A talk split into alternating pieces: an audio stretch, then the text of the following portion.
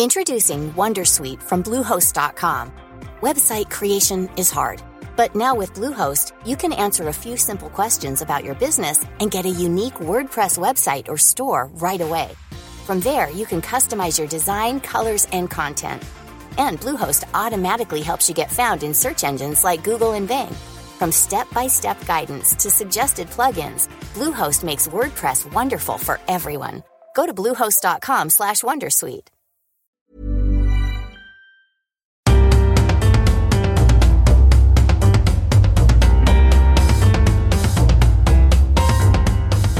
Welcome to The Broad Experience, the show about women, the workplace, and success. I'm Ashley Milne-Tyte. And in this episode, I'm handing over the reins to Lauren Schiller. Lauren's the host of the Inflection Point podcast. I've mentioned it on the show before, and I'm sure some of you are already listeners. We're working together as part of a summer swap series. And I picked this episode to air that Lauren did with the writer Ruth Whippman a couple of years ago. It's called More Than Power Poses Why Self Empowerment is a Myth and What We Can Do Instead. So, Ruth, like me, was born and raised in England, and we definitely share some cultural experiences, and particularly the experience of looking at American culture with an outsider's eye. And in this conversation, Ruth and Lauren question that lean in like advice that if you just make enough of an effort to help yourself, Power, influence, and happiness will be yours. Here's Lauren. From KALW and PRX, this is Inflection Point Stories of How Women Rise Up. I'm Lauren Schiller.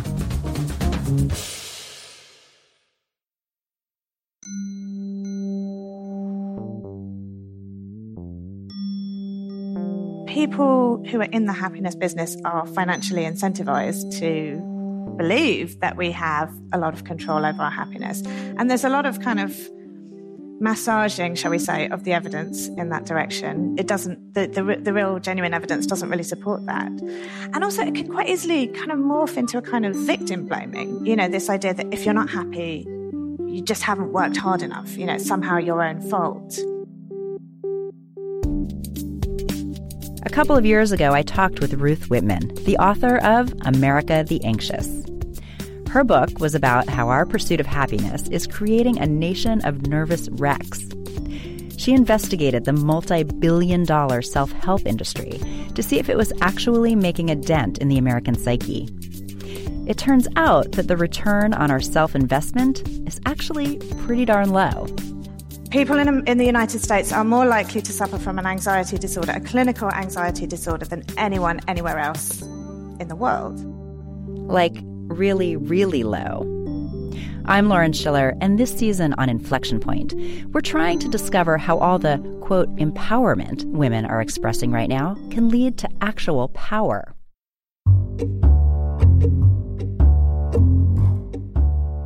More than 100 women were elected to Congress in the past midterm. The rise of the Me Too movement, the toppling of powerful men like the late Roger Ailes, Bill Cosby, Charlie Rose, but will all this newfound power last? Will you feel proud to wear that Future is Female t shirt in three years? And if not, whose fault is it? Yours? Are you feeling anxious yet?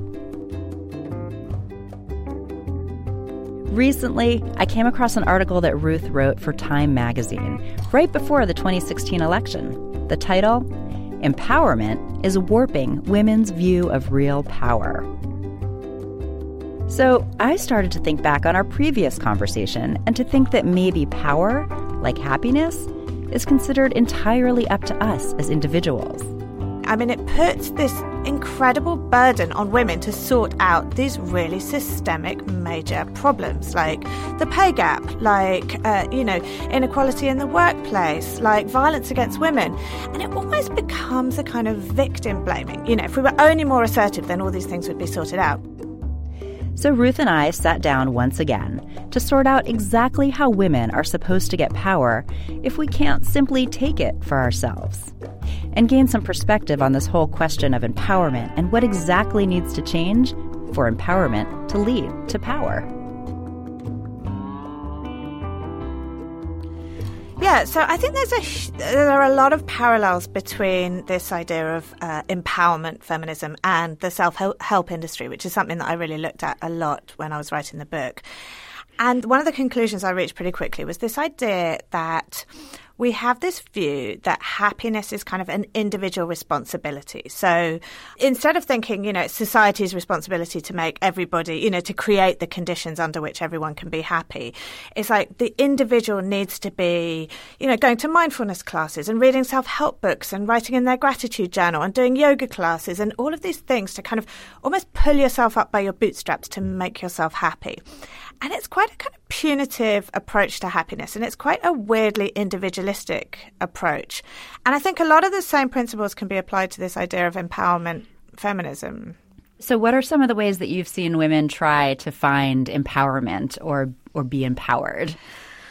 Well, this word empowering, I mean, you see it everywhere now. It's kind of, uh, there was a, a headline uh, in The Onion, you know, the satirical magazine, which was Women Empowered by Everything a Woman Does. And, you know, I think it, it really rings true. I mean, you just see it from everything from buying the right shampoo to taking n- naked pictures of yourself and putting them on Instagram to, you know, I saw one of, for get plastic surgery on your vagina. That was pre- pitched as being something empowering. So, you know, I think it's become kind of ubiquitous to the point where it's become slightly completely meaningless and has very, very little to do with actual power. And it sounds like like the examples that you just gave are all about women changing themselves yes. to achieve some some, to achieve what? Like what what are they what is what are they empowering themselves to be? Well, this is this is the thing. So I think that um, empowerment. I mean, I think the the word empowerment has been used to to cover a lot of really important initiatives as well. So let's not write it off completely, but you hear this word empowerment associated with a kind of feminism, which I think of as the kind of lean in style of feminism. You know, Sheryl Sandberg's book, Lean In, which is all about being more assertive, stop apologizing, speak up in meetings, ask for a raise, you know, and this idea that if we could just be a little more assertive, if we would stand up for ourselves, then we would you know, we would be paid equally, we would reach positions of power, and all the rest of it. And I think this idea is quite problematic for a number of reasons. Um, one is that this whole assertiveness model doesn't actually work. I mean, in general, women tend to be punished for these kinds of things rather than, than rewarded. So men can speak up in meetings and go in all guns blazing and demand a pay rise and all the rest of it. And actually, for women, that kind of thing tends to backfire. And there's lots of research that backs this up. But also, it's this idea that these are deep systemic problems. I mean, why is Sheryl Sandberg writing a book saying, you know, to, to address to women, saying, go and demand a raise, rather than addressing her message to corporations to actually look at their pay structures and try to pay men and women equally? Why are we placing the burden on individual women to fix these problems? That's such a good point. And I I feel like her thinking on it has evolved since she wrote that book, but I haven't been keeping up with her writing on it. I mean, have you seen anything where she's been changing her I think she's changed. She's sort of tweaked her message rather than changed her fundamental message. So, and this is a terrible tragedy, and my heart goes out to Sheryl Sandberg because she lost her husband a couple of years ago, a few years ago, and I think that led her to kind of tweak some of her messaging around, you know, have a great partner and use your partner as support. And she realised that actually she's a, she was in a very privileged position to even have a partner. So I think these are more kind of tweaks than addressing the fundamental message. I mean, Sheryl Sandberg could be using her authority to really address pay inequality by targeting companies or by targeting men. I mean, this is the other thing. I mean, eh, by targeting companies, by targeting governments to enact proper legislation around this, and by targeting men. Because I think the advice is always, you know, women, speak up in meetings. It's never men listen in meetings. You know, it's always women, stop apologizing. It's never men. You know, maybe you could do with a bit more apologizing. You know, it's all about assertiveness for women rather than kind of deference for men. And it kind of comes back to why, you know, why are women such a wonderful target for this type of thinking? Why is the burden always on women to do the changing? You know, why do we always have to shift our norms and cultures? Why is it assumed that the, the male pattern is the better pattern? And I think it kind of comes back to the fact that we as women tend to have this massive appetite for self flagellation, really.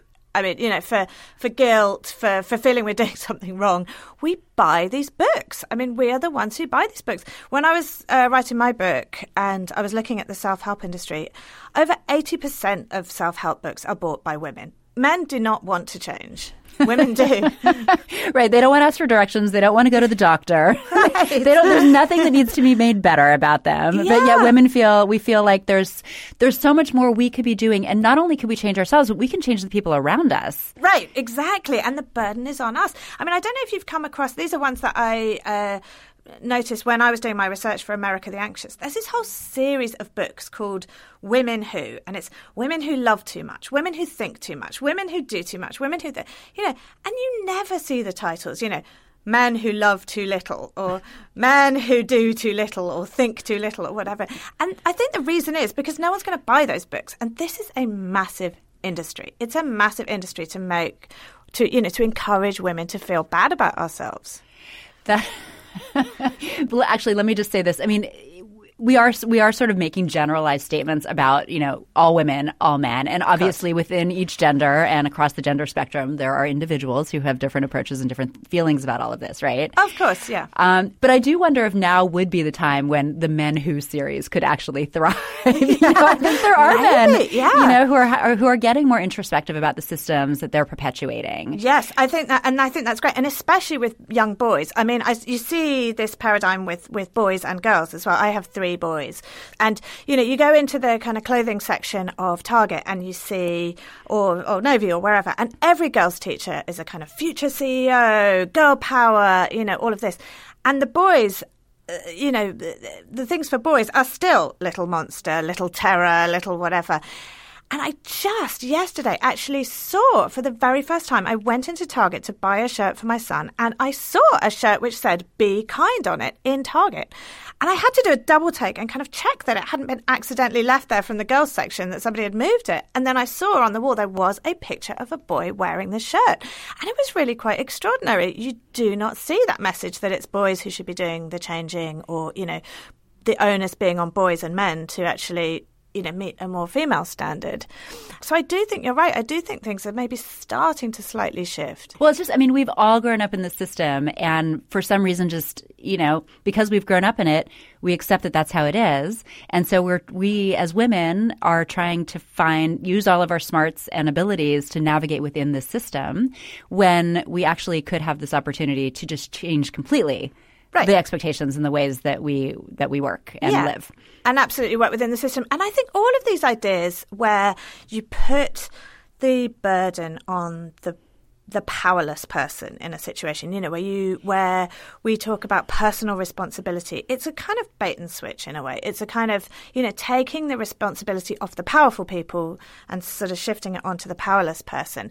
And I think um, you know, this whole idea of empowerment, it's become so divorced from anything to do with actual power. You know, I think all this, you know, shampoo and makeup tips and bikini body journeys and all of that, when we label all those things as empowering, it kind of takes us away from thinking about power, who has power, why they have power, and what we can do to change that. It kind of obscures the message, I think. Right. Well, it becomes just taken over by companies wanting to market their products right. on this quote unquote trend of feminism and the future is female and, yeah. you know, girl power. Yeah, girl power. I mean, we, we changed, you know, I know I grew up in the UK and we changed feminism into girl power with the with the Spice Girls, and it kind of it really neutered it. I mean, it made it cute. You know, girl already it's infantilizing. You know, it's not woman power. It's something cute. It looks nice on a sparkly t-shirt. It's it's pretty and it's non-threatening. And same with empowerment feminism. I mean,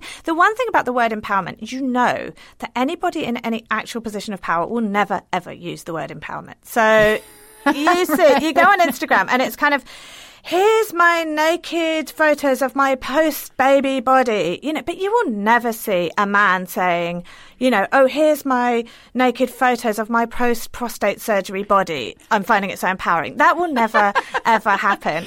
Or, like, you know, you will never hear the president saying, oh, it's just so empowering having these nuclear launch codes. You know, it's something that people use when they are very far from power. Having sons and being clearly very aware of the world that we live in here. I mean, what are the kinds of things that you talk with them about? Yeah, I mean, this is a big question. I mean, my oldest son is just turned eight, so they still are young. And, you know, this is a very interesting and scary time to be raising sons. I think um, up until now, people with daughters, I, see, I think, see themselves as part of this big grand feminist project to change the world, and people with sons have kind of been allowed to ignore it. And I think we've reached a point with, you know, the Kavanaugh um, situation, with the current president, with, you know, this kind of the Me Too movement, with this kind of toxic masculinity just really out there that I think people, parents of sons, really have to address this. I mean, I think the urgent work is on us, really. And so, I mean, the conversations that we're having, I think we're just starting. I tried to talk with my sons about an early version of consent and, you know, who. And, and standing back and listening. It's hard. I mean, it, these are hard conversations to have. It's hard to talk about consent before you've talked about sex. Right.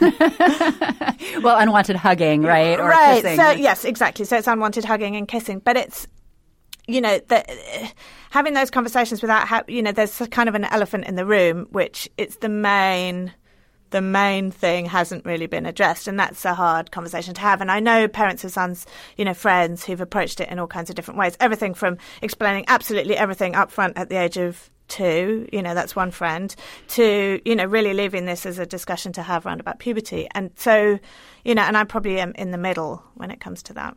But the, but the question of consent is also I feel like it's tied to other issues like listening to women or respecting them when they're being assertive or not expecting you know girls to apologize. You know all the things that you were just talking about yes. for us as women being important in meetings at work and you know all, I feel like it all ties back to how we relate to each other as as you know males and females. Yeah, I mean we're living in a time where even male and female now is is uh, as to binary categories. That's yeah. kind of changing a lot as well. But you know, even working within that that those kinds of structures, absolutely. And I think you know, one question that I've had to ask myself is, you know. We say uh, women shouldn't be apologizing, but actually, maybe apologizing is really a good thing. And so maybe, you know, men and by extension, my boys should be apologizing more. I mean, I think we've had this this idea that whatever is the male cultural standard is automatically the better cultural standard. So, you know, men speak up in meetings, therefore women should speak up in meetings, rather than saying, you know, turning it on its head and saying, well, women tend to listen well in meetings, so maybe we should encourage men to do that. Now, I would love to see, you know, I, my, every year when it's time for summer camp, uh, you know, I send my boys to summer camp and I see these lines of girls um, all going off to summer camp, and it's assertiveness camp, go girls camp. You know, it's all about getting girls to speak up and be assertive. Now, I would love to send my boys to deference camp this summer. You know, I would love for them to go and learn those skills of listening because I think they are skills that you can learn, and they're heavily, heavily socialized into girls and not into boys, and in all kinds of very, very subtle ways. But these things just don't exist. And I did actually read, there was an article in the New York Times that came out just recently, uh, which was all about boys' groups, which I think are all about empathy and listening and emotional intelligence. And I think these things are just starting to emerge, but, you know, not in any kind of major mainstream way. And I would really love to see that happen. Yeah, I think that feels like a much more productive response than some of the other responses that I've heard from parents of boys who feel like, well, you know, with all this focus on girl power, what about my boy?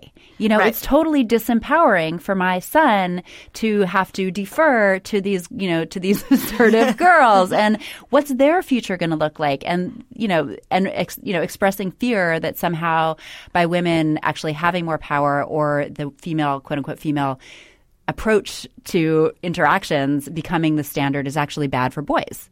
And I think that's a really it's a tough question because, you know, obviously as a mother or as a parent, you're kind of fighting your own maternal instinct, which is like, I want everything for my kid and I want my kid to have the best of everything and, and to, you know, to do well and to succeed and to be happy and to be assertive and to do all of this.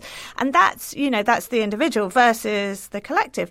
But I don't think you have to see those things in opposition. You know, I think there is plenty of success and happiness and, everything for everybody if we can all learn to communicate effectively and to learn from each other.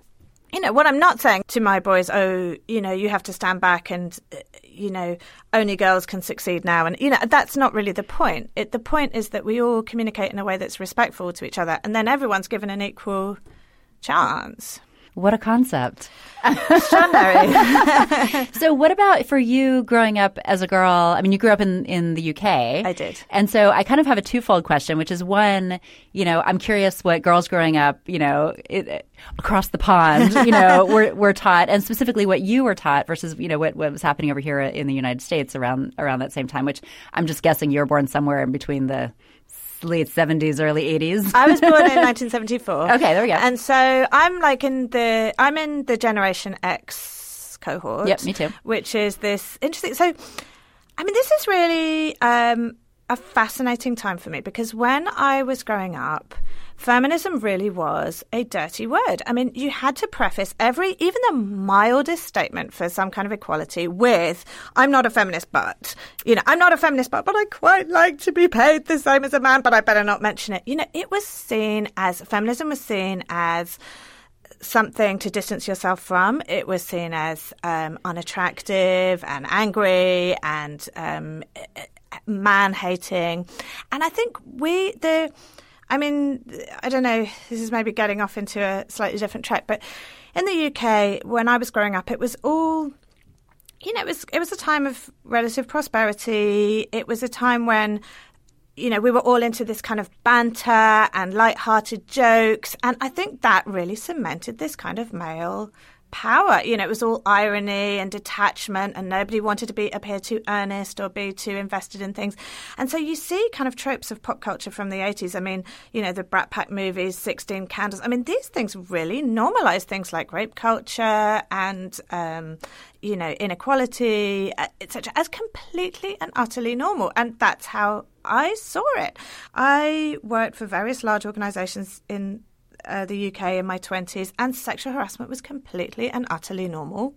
We would um, have conversations. Among, you know, I was a TV researcher at the time, and we just completely accepted as normal that men in power would sexually harass us, and we would talk amongst ourselves about who to avoid the most, and you know, never get in in an elevator with that man, and never, you know, whatever. But we never would have even thought to to question this to higher authorities. We were so steeped in this patriarchal thing that you know, uh, uh, now I think the Me Too movement has actually given us all a pair of kind of goggles to see the world in a very different light. And I remember when I worked um, for a major TV station and we were asked by the powers that be to um, pitch ideas for a series which was supposed to be about the major injustices in British society. So there was going to be an episode on each one.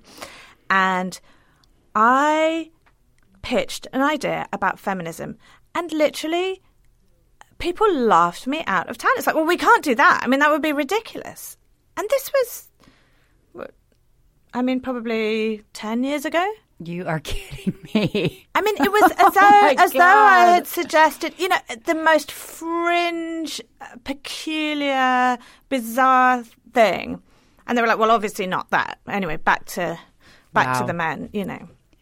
And so things have really massively changed. I mean, it's the, it's a huge social change that I've seen in the last ten years, and I think there probably is a difference between the UK and the US on that. But you know, I think a lot of the trends. I mean, you see the difference now between, um, you know, the way. That, Actually, no. I was going to say you see. I was going to say you see the difference between the way people responded to um, Anita Hill and the way people responded to Christine Blasey Ford. But actually, ultimately those two things ended up at the same place. So.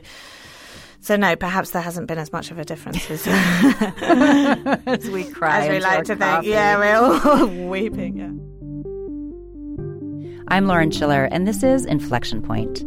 As we've seen in the past few years, each time we gain ground, those in power push back and then blame us for not working hard enough, not being assertive enough, not being ambitious enough, or having too much ambition?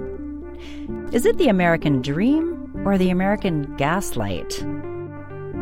We'll talk about that in a moment.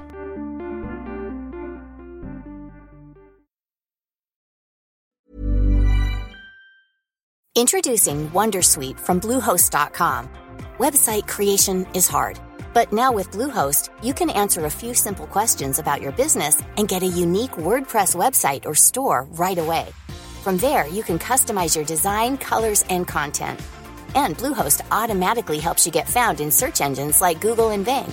From step-by-step guidance to suggested plugins, Bluehost makes WordPress wonderful for everyone. Go to bluehost.com/wondersuite.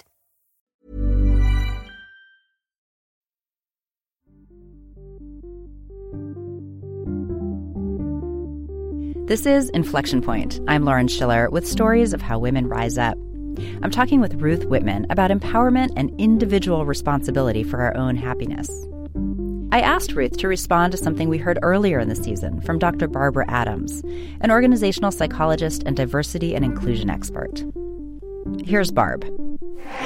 All of that is based on this myth of meritocracy that you know if you just it, it's going to go to the hardest worker and they're the people who are going to succeed and it's the smartest people blah blah blah but that basically implies that if you're, you know, the black candidate or you're the woman who didn't get ahead, well, it's your fault.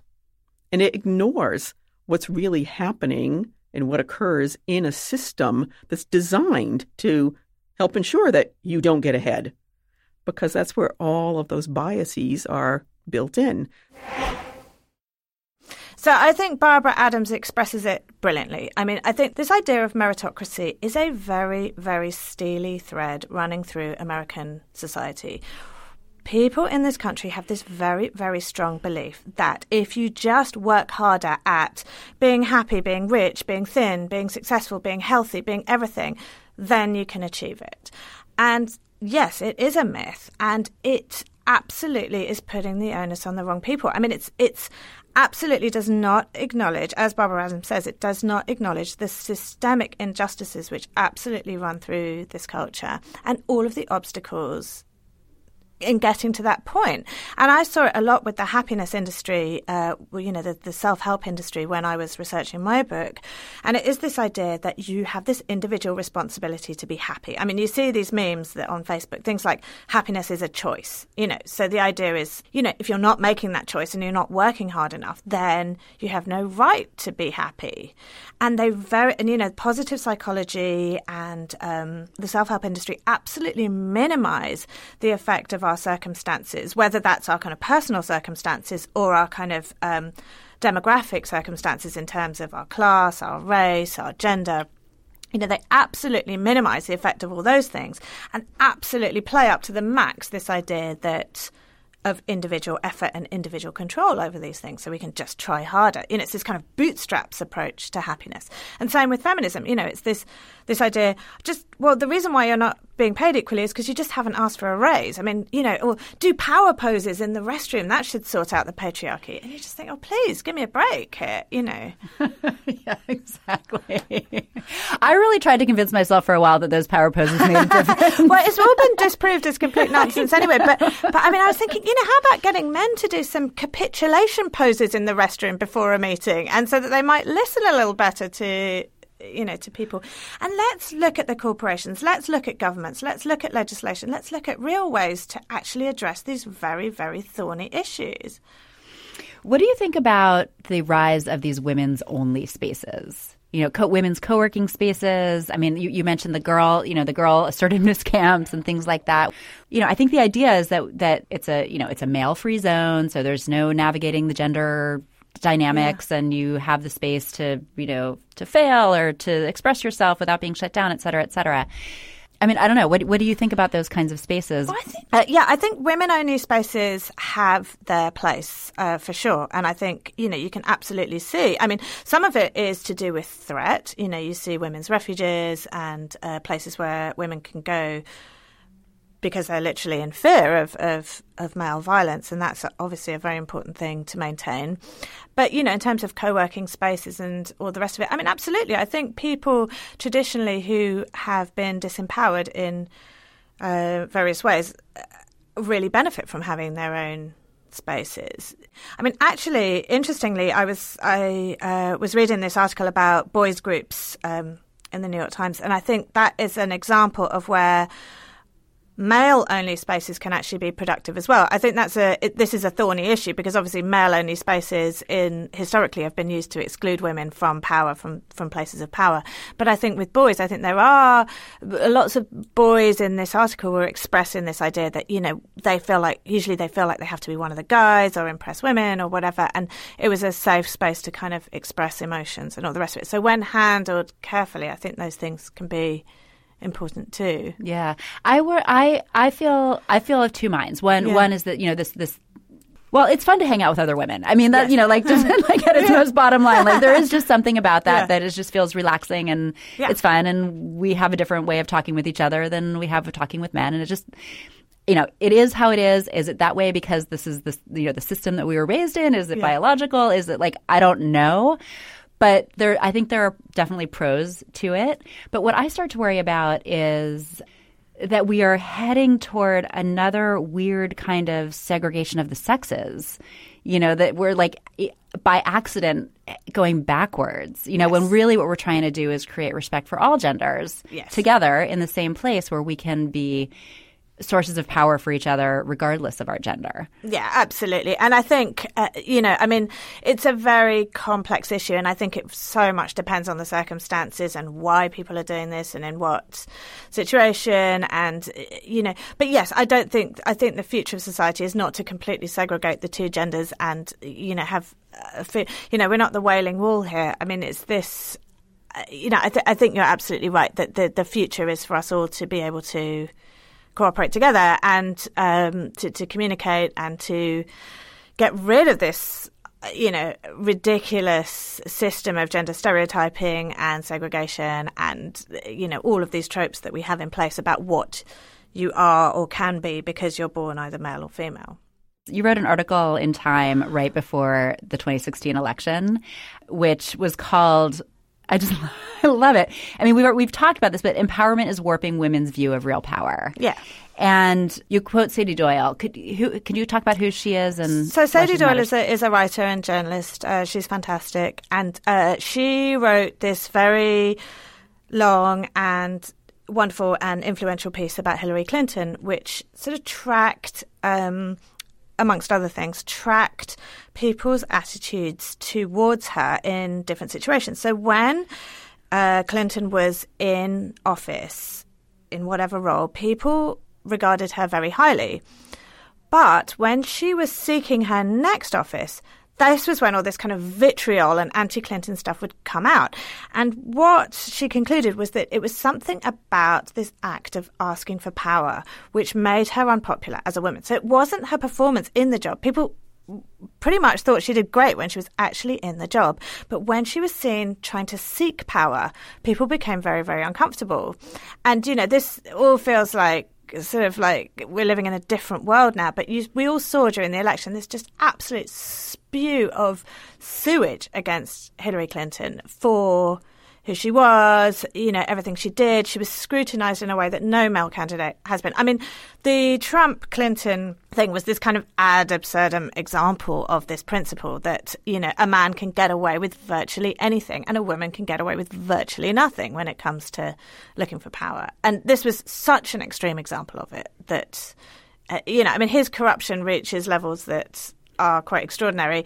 And she had her emails on a slightly problematic email server and yet she was the one that was like utterly labeled as corrupt and everyone's shouting lock her up when you know anyway that's another story but yeah i think so this this was a very very strong example of it i encourage you to go and read the sady doyle piece about it Yeah. Well, what was also interesting to me is that the quote that you have in the article is that um, she talks about prejudice against women caught in the act of asking for power. Yes. And what actually stood out to me is not only the idea of you know striving for something more than we have being a problem, but the notion that you, that we have to ask for it. Right. Absolutely. I mean, that is the whole. I mean, you know, without getting too much into the semantics of it, I mean, the word empowering, it's like somebody is handing power to the disempowered person. And who is the somebody handing the power? Because they obviously still, you know, it maintains the same power hierarchy. Yes, why do we need to go and ask for power? In, in that way, you know, I mean, it's assumed that men are the ones who, by rights, naturally have the power, and women are the ones who have to go and seek it. And yeah, I mean, people are very, very uncomfortable with that. Yeah. I mean, I think, I actually think that we should spend a little more time on the semantics of empowerment because Yeah. the more you read about empowerment, the more, I don't know, sometimes I'm like, that's great. You know, the UN is empowering girls by ensuring that they have more education in third world countries and are able to read and therefore take care of their families and earn some income, et cetera. So, like, that kind of empowerment, I'm like, yes, that's empowering because, in, in fact, a powerful entity is giving power to a less powerful entity. Yes. But then sometimes I read about empowerment and it just feels totally fluffy and like meaningless. Yeah. So I think the thing is, we don't want to throw the baby out with the bathwater. I don't know if you use that expression. Yes, we do. Okay. um, but yeah, so absolutely, of course, under the banner of empowerment, there are many wonderful initiatives, of which you've named um, some. And, you know, I think historically this word uh, started with a wonderful idea, which was to put power in the hands of disempowered communities for whatever reason, and it was kind of rooted in activism and all of the rest of it. I think as this has evolved, the word has become associated with this kind of feminism, like this kind of, you know, feminism as a branch of the self help industry somehow. That empowering has become a description, uh, more of a feeling rather than of anything to do with actual power structures. So, you know, we talk about, you know, I'm finding this so empowering what we're describing when we say that is kind of this inner feeling of potency or, um, you know, kind of feel good, you know, or self worth, rather than anything that actually breaks down any actual power structures or puts us in a position of authority, a recognized position of authority. Okay, so let's talk about how we're going to change this system. right, let's do it now. yeah. we're going to put the power back in empowerment right here. Um, we always aspire. Okay, so um, another another guest on the show is Rebecca Traister, Yeah. who has a book out now called Good and Mad, and she talks about anger as a tool for revolution, or is it? I mean, we like I, I I feel like we like it's not just the it's not just the righteous who are angry, right? Right. And um, you know, her her theme is really that we need to listen to the stories behind people's anger and and take a minute to understand where they're coming from and why they're angry, and that it's not just about all of us women getting out there, you know, with our pitchforks and marching angrily down the street for, and and demanding change. Um, but the but the question that it raised for me, and I feel like this ties in with your work on the happiness industry or the self help industry, um, which is like, how do we actually get anything done if everyone's just mad at each other all the time? Right, absolutely. So I think, um, I mean, Rebecca Traister is wonderful, and I haven't yet had a chance to read her book, but I've I've read lots around it, and I've heard her speak on various occasions, and I think this is so important. This idea that you know women's anger has been erased through history, that we need to listen to why women are angry, all the rest of it. Where we perhaps part ways is exactly as you said. I don't think anger tracks neatly to uh, progressive ideals. I mean, I think there are many very, very angry people in the world at the moment, and only some of them are share my values. You know, Fox News is an incredibly angry space where people are, you know, hate is spewing forth against immigrants and, um, you know, against women, against all sorts of things. And I wouldn't necessarily say that that was productive. In fact, I would say it was extremely unproductive. So I think to just say anger, let's harness it, doesn't. Well, I think it's a good starting point because I think anger can motivate people, but I think you know it, it's a much more complex and messy field than than that would perhaps suggest. And I think Rebecca Traister, to be fair, does acknowledge that as well. Um, and also, you know, anger. You know, there's anger as a kind of political driving force, but then there's also sort of anger as a as an emotion, as a as a feeling. And I think that anger can kind of cloud your thinking as much as it can clarify it. You know, it's good to recognize the reasons why we should be angry and, and, and act on those. But at the same time, I think we're, if we're all just in a giant rage all the time, that's not necessarily going to lead to kind of skillful change. And a lot of genuine change comes from kind of incremental policy, you know, trying to get into the nuts and bolts of what things actually work and what things don't work. And, you know, that kind of is, is tedious work. Um, but it's also important work as well. And I think, you know, us all being in a giant rage. And I think also the thing is, it's like, you know, uh, paralleled uh, with women's increasing anger is also men's increasing anger. And that is quite scary prospect. I mean, you see men's rights activists on Twitter, you know, in uh, online. I think there is, there's been this huge spewing forth of male anger. And, you know, it's almost as a response to women seeking power, women becoming angry, you know, men dig in. And I think, as you say, this idea where everyone's kind of rageful all the time is not actually a particularly productive way forward. This may be the next billion dollar industry. anger industry. I mean, I know there's already anger management. You, know, you can go take an anger management class, I yeah. guess. But um, what do you think some of the answers are in terms of shifting the way that we think about power and who should have it and how our just how our world works on a on a daily basis. I mean, is it getting more women in office? You know, is that one piece of it? Yes, getting women in office is definitely a piece of it, and you know, women being involved in politics is hugely important. I think um, it's also focusing on men and you know this is an a, you know in our personal relationships and personal style i think it's about targeting men and how men behave in public and you know starting with young boys and working on that. I think that's a huge piece of it. Um, i think legislation it's corporations that need to um, take responsibility for this and people in power. You know the next sheryl sandberg who's writing their feminist manifesto please can you target it at companies or governments, you know, the people, you know, these systems of power rather than individuals. I think that's a huge. That's what we should be focusing on. Yeah. Um, well, I mean, and that also that also speaks to when we get more women leaders inside these companies who have worked their way up through the existing system. It seems that in some cases they tend to just perpetuate the system that they Absolutely. that they managed to succeed yeah. in. Absolutely. Um, so how I don't know that we have the answer here, but how do we how do how do we get the women who are making their way up the corporate ladder, you know, breaking that glass ceiling, to then look down and say that really sucked the way that I had to get here, and I'm I want to change it for the next woman. Yeah, I mean, I think that is a cultural change is a complicated thing, and you're absolutely right that you know women empowered don't necessarily uh, make things better for other women once they get there. They are working within the system. And, you know, I think cultural change takes time. And I think that we are in a period of very um, accelerated cultural change. And, you know, we've got pushback and then we've got acceleration and then we've got pushback and we've got acceleration. So I think things are changing.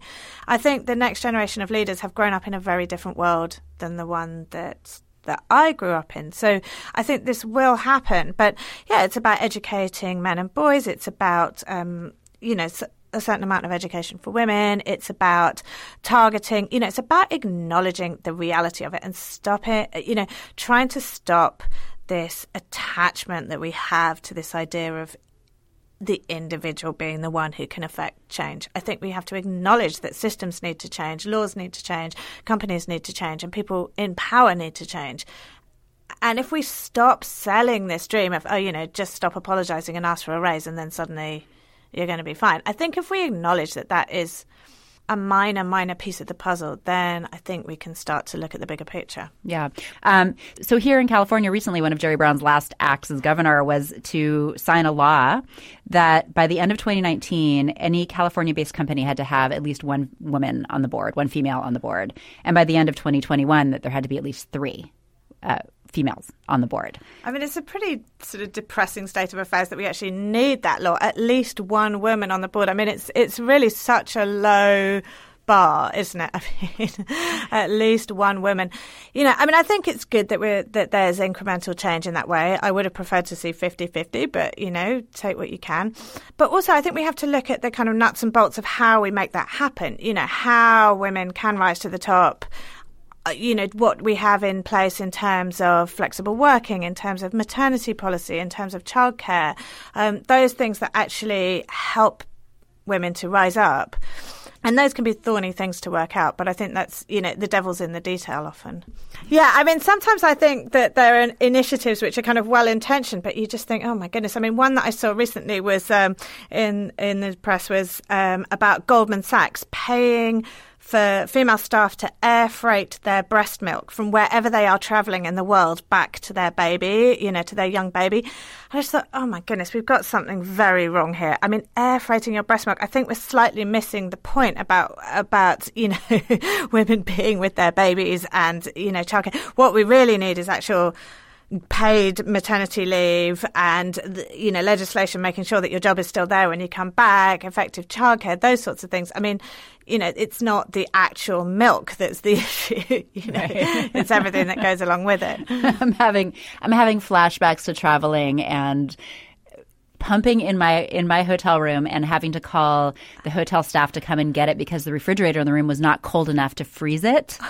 Oh, and then keeping it in the the hotel kitchen until it was time for me to leave. At which point they returned to me with a giant baking dish of all my little bags of breast milk, which I then shoved into my little black pumping bag, put on my back, and went to the airport where they then opened it up and were like, "What's this?" I mean, I have to say, the women with the like double boob pump action bag full of breast milk.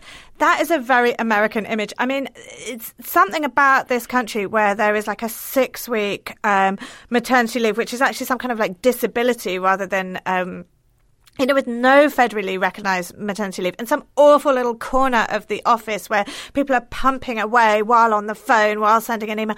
I mean, you don't see that in Europe because there is uh, protected maternity leave for the first year. I mean, uh, the UK is not the best in Europe for this, but at least you do have. I mean, I can't remember. I think it's 35 weeks of paid uh, maternity leave, and you know there is legislation around this. So I think that that image is just such a you know American society gone wrong. it's so crazy. Well, that I mean, that to me sounds like actual empowerment, like an actually empowering tool, right? For women, absolutely, absolutely. I mean, yeah, and you know, you sort of.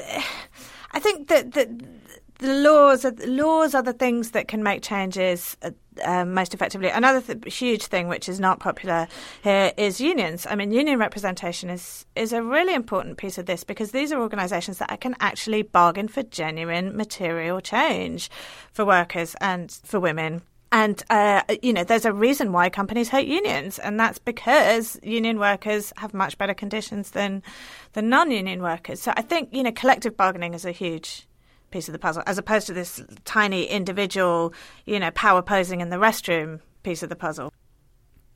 What, what's the best advice that you've ever been given about how to recognize a situation where the onus is being put on you as the individual to make sweeping changes in your world when really it's not actually up to you, that somebody else should be in charge? What do you do in that situation?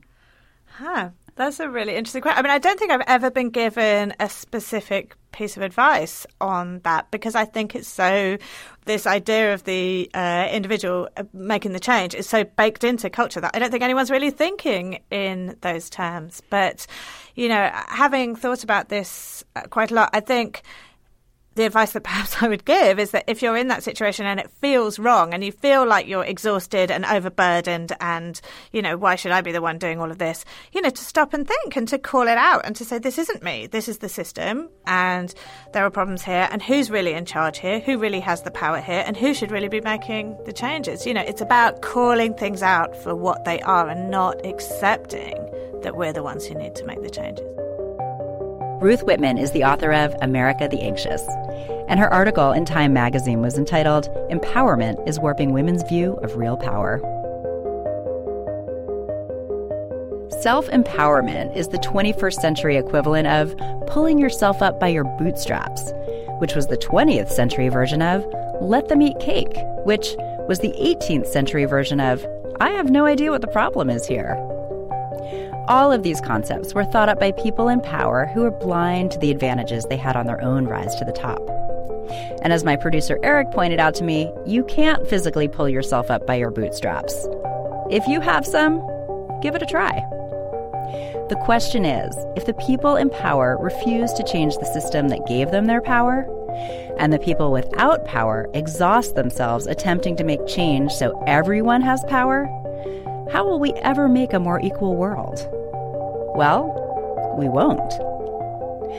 Of course, we need to continue to ask for what we want, be assertive, project confidence. And as long as we're speaking up for ourselves, we need to insist that the individuals running the system, specifically white men, learn from our strengths. There's strength in listening and making room for new perspectives. There's strength in empathy and vulnerability and humility. There's strength in focusing on the greater good. This is how we all rise up together. This is Inflection Point. I'm Lauren Schiller.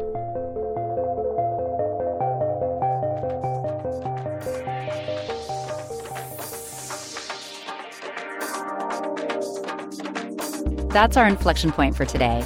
All of our episodes are on Apple Podcasts, Radio Public, Stitcher, and NPR One. Give us a five star review and subscribe to the podcast. Know a woman with a great rising up story? Let us know at inflectionpointradio.org. While you're there, I invite you to support Inflection Point with a monthly or one time contribution. Your support keeps women's stories front and center. Just go to inflectionpointradio.org. We're on Facebook at Inflection Point Radio. Follow us and follow me on Twitter at LA Schiller. To find out more about the guests you heard today and to sign up for our email newsletter, you know where to go inflectionpointradio.org. Inflection Point is produced in partnership with KALW 91.7 FM in San Francisco and PRX. Our story editor and content manager is Alora Weaver. Our engineer and producer is Eric Wayne. I'm your host, Lauren Schiller.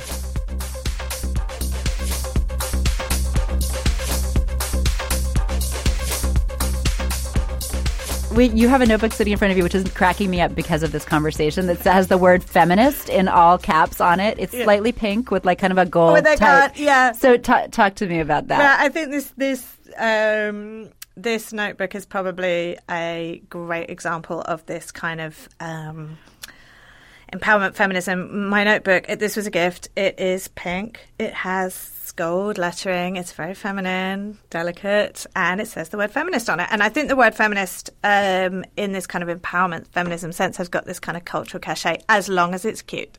You know, as long as it's pretty and it's pink and it's gold and it's lovely. There are all kinds of products that, uh, you know, I, I think suddenly it's got this kind of cultural. Uh, yeah, cultural cachet that it that it never had before. Do, do you think it's at all ironic that you're carrying it around? yeah, I mean, I think it's ridiculous. And actually, I'm kind of embarrassed of this notebook. I, I sort of forgotten, but I needed a notebook, and it actually has these kind of feminist quotes. I mean, we can look at it. Oh, yes. If I say I'm beautiful, I say, what? I say if I'm beautiful, I say if I'm strong, you will not determine my story. I will. Amy Schumer. Well, there you go. That's another example of this very individualistic take on feminism because actually, you know, we don't write our own stories to a large extent. You know, um, society, the patriarchy writes our stories to quite a lot, and uh, you know, and this idea that you know, I chart my own course, I am my own my own person. I just need to power pose in the restroom. Yeah, it's not quite that simple. Let's try another one. Here we go. It took me quite a long time to develop a voice, but now that I have it, I'm not going to be silent by Madeleine Albright.